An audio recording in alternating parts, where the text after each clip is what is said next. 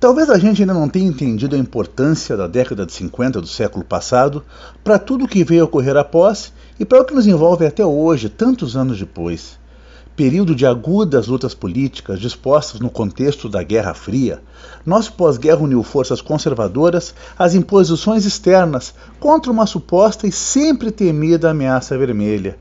Perante esse inimigo, feito mais de imaginação do que de algo concreto, a partir dessa década de 50, engatilhamos nosso caminho na direção de uma ditadura longa e terrível a partir de 64. É claro que antes do arbítrio, tudo puxava para a política, tudo tinha a ameaça soviética. Dois incêndios ocorridos em 1950 em Porto Alegre não passaram impunes aos embates ideológicos. Na capital gaúcha, o Tribunal de Justiça e a Chefatura de Polícia totalmente destruídos, fizeram em cinzas milhares de processos e inquéritos. Coube aos vigilantes da ordem localizarem o culpado, no que se chegou a um espanhol com histórico de arrombamentos e de estelionatos. Ele era o cara certo.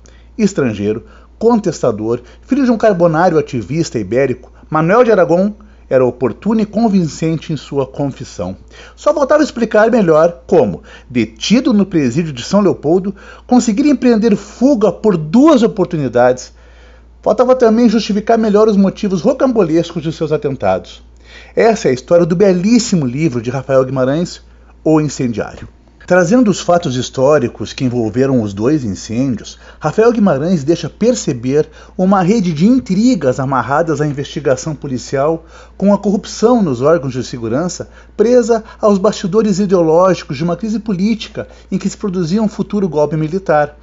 Da mesma forma, incluindo coberturas de imprensa naquele período em que se destaca o nome de um jovem e brilhante jornalista e político, Josué Guimarães, o autor nos mostra como se inauguram nos noticiários as celebridades efêmeras e como as razões e possíveis verdades podem ficar à margem do foco nas sombras dos relatos.